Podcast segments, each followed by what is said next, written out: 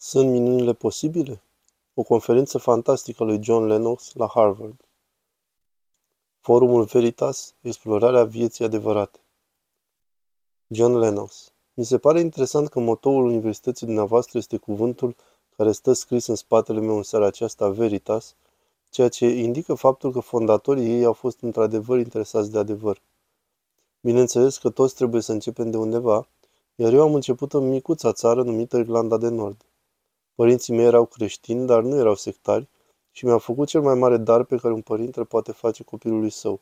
Mi-au permis să gândesc. Dar când am ajuns la Cambridge, în prima săptămână ca student, cineva m-a întrebat, crezi în Dumnezeu? Și apoi a spus, îmi pare rău, am uitat că ești irlandez. Voi toți irlandezii credeți în Dumnezeu și vă certați pentru asta.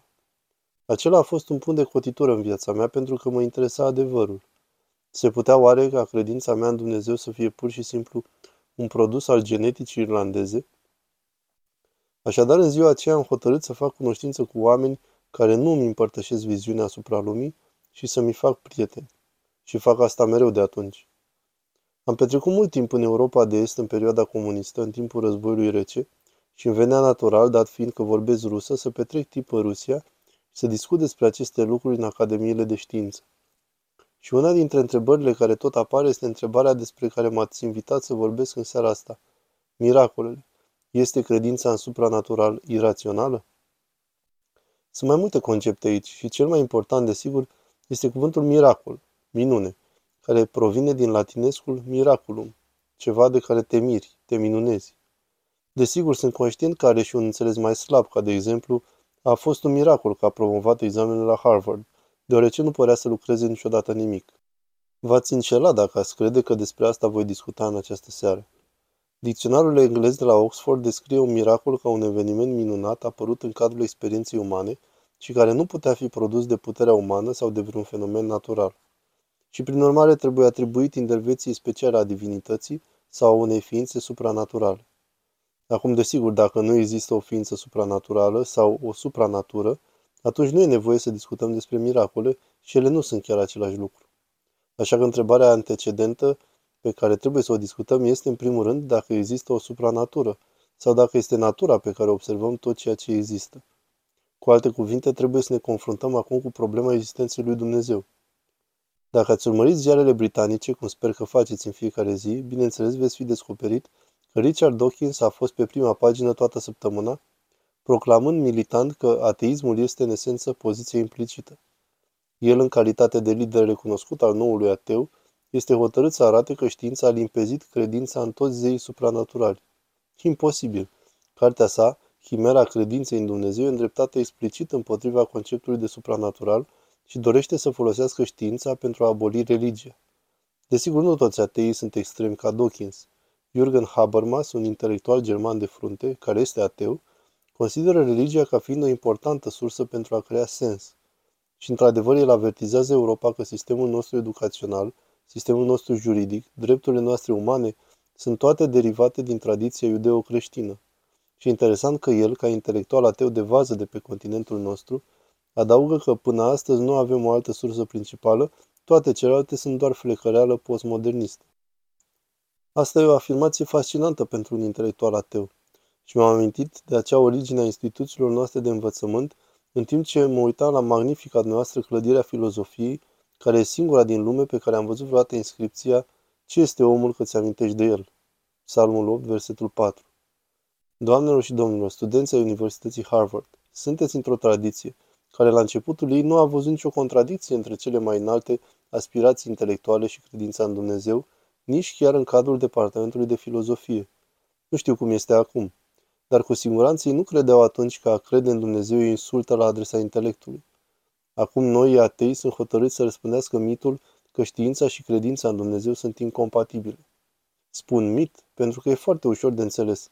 Este o analiză mult prea simplistă. Cum pot știința și credința în Dumnezeu să fie esențial incompatibile, când, de exemplu, atât de mulți oameni de știință de seamă de la propria mea universitate din Oxford cred în Dumnezeu? Pot să numesc șefii mai multor departamente științifice, celebri la nivel mondial în domeniile lor, nanotehnologie, inginerie electrică și așa mai departe, care cred în Dumnezeu. Și în această țară, să numesc doar unul, William Phillips, câștigător al premiului Nobel pentru fizică, este credincios în Dumnezeu. Și ceea ce observ pur și simplu este că știința genială poate fi făcută de atei, dar poate fi făcută și de credincioși în Dumnezeu. Ceea ce ne arată, doamnelor și domnilor, că acest conflict, care e ceva real, este mult mai adânc. Nu e simplist între știință și credința în Dumnezeu și în supranatural, ci este între două vedere asupra lumii, două concepte ale naturii realității ultime. Și pe acest fundal vreau să fac observațiile mele. O viziune asupra lumii este naturalismul sau materialismul. E foarte mică diferență dintre ele, care consideră că acest univers e tot ceea ce există, sau multiversul. Și asta are implicații asupra naturii explicației. Înseamnă că explicația, prin definiție, trebuie să fie reducționistă, de jos în sus, pentru că dacă nu există transcendență, nu există o cauzalitate ultimă, de sus în jos. Acesta a fost punctul de vedere al lui Democrit și Leucip în lumea antică. Dar de asemenea, în acel cazan grecesc erau filozofi precum Socrate și Platon și Aristotel, care nu acceptau această viziune. Ei credeau că există transcendență, că există ceva mai mult. Și acele două puncte de vedere merg paralel prin istorie și ne separă în această cameră în seara asta și separă și profesorii din Academie, atât pe cei din Oxford cât și pe cei din Cambridge, pe cei din Anglia și pe cei din Massachusetts. Deci ce discutăm noi aici, doamnelor și domnilor, sunt puncte de vedere asupra lumii, sisteme de credință, fiecare din ele. Unul este naturalismul, iar celălalt este teismul. Și exact aici întâlnim prima confuzie. Când am dezbătut cu profesorul de la Princeton, Peter Zinger, în Australia, recent, el a început prin a ne spune că principala sa obiecție la credința religioasă este că oamenii au rămas în credința în care au crescut. Și desigur, eu am fost un prim exemplu. Așa că doar pentru a restabili echilibrul l-am întrebat public despre părinții lui. Am spus, Peter, părinții tăi au fost atei? Și el a spus, da, au fost. Așadar am spus, de ce tu ai rămas în credința în care ai crescut? Dar el a spus, o, dar asta nu este o credință. Iar eu am spus, o, dar eu aveam impresia că tu ai crezut-o. Acum, doamnelor și domnilor, acel mic dezacord, căci m-am înțeles foarte bine cu Peter Singer, puteți urmări dezbaterea online, este foarte revelator deoarece este consistent cu atitudinea noilor atei de a considera credința religioasă ca fiind credință și, prin urmare, prin definiție, a crede acolo unde nu sunt dovezi. Dar ateismul nu ar fi credință. Și desigur, orice filozof le-ar putea sublinia cât de trivial e acest lucru. Este foarte important să spunem că avem de-a face cu două sisteme de credință. Unul care crede că acest univers e realitatea supremă, masă-energie, și celălalt care crede că Dumnezeu e realitatea supremă. Și întrebarea arzătoare este ce dovezi sunt pentru adevărul fiecăreia dintre ele. Adevărul fiecăreia dintre ele. Și în particular spre ce indică știința. Și prin urmare trebuie să fim clari că tipul de credință pe care îl descriu noi atei este ceea ce majoritatea dintre noi am numit credință oarbă. E periculoasă, desigur. Dar credința, în sensul său obișnuit din dicționar, derivă din cuvântul fides și înseamnă încredere. Și toți știm că de obicei nu avem încredere în oameni decât dacă suntem creduli, dacă nu sunt dovezi pentru a face asta. Nu avem încredere nici în bănci decât dacă sunt dovezi să sprijine asta, dar asta e o altă poveste. Dar criza bancară ne-a învățat pe toți cel puțin diferența dintre credința bazată pe dovezi și credința nebazată pe dovezi. Și acum, desigur, nu pot vorbi în numele altor religii, au dreptul să vorbească pentru ele însele. Dar aș dori să precizez foarte clar că creștinismul este o credință bazată pe dovezi. Una dintre afirmațiile centrale ale Evangheliei după Ioan este Acestea s-au scris ca să credeți că Isus este Hristos, Fiul lui Dumnezeu, și crezând viață să aveți în numele Lui. Ioan, capitolul 20. Cu alte cuvinte, iată dovezile. Le-am selectat pentru ca ele să vă ofere o bază pentru încrederea voastră, pentru credința voastră. Voi reveni la chestiunea credinței mai târziu. Dar după ce am vorbit pe scurt despre asta, aș vrea să adresez această întrebare destul de rapid spre ce indică știința. Eu susțin că știința indică spre Dumnezeu. Ateii susțin că indică în direcția opusă. Și aș vrea să aduc ca martor în primul rând istoria. Nu este un accident că atunci când Universitatea Harvard a fost fondată, credința în Dumnezeu a fost scrisă chiar în motoul său, pe clădirea facultății de filozofie, deoarece istoricii științei, precum colegul meu de la Oxford, fostul meu coleg John Hedley Brook, de obicei, majoritatea lor vor fi de acord cu așa numita teza lui Merton. Și cea mai bună formulare a acesteia cred că se datorează lui C.S. Lewis, care a spus că oamenii au devenit științifici pentru că se așteptau să găsească legea naturii și se așteptau la această lege deoarece credeau într-un legiuitor. Iar marii pionieri ai științei, Galileo, Kepler, Newton, Clark Maxwell, Babbage și așa mai departe, toți erau credincioși în Dumnezeu. Mi-amintesc că am avut ocazia să țin prima prelegere pe această temă în Novosibirsk, în Siberia, cu câțiva membri ai KGB-ului în fața mea și am fost invitat de provost, cred că așa îl numiți aici. Am fost invitat de el să țin o prelegere despre motivul pentru care un matematician ar crede în Dumnezeu. A fost prima prelegere pe această temă la universitate în 75 de ani.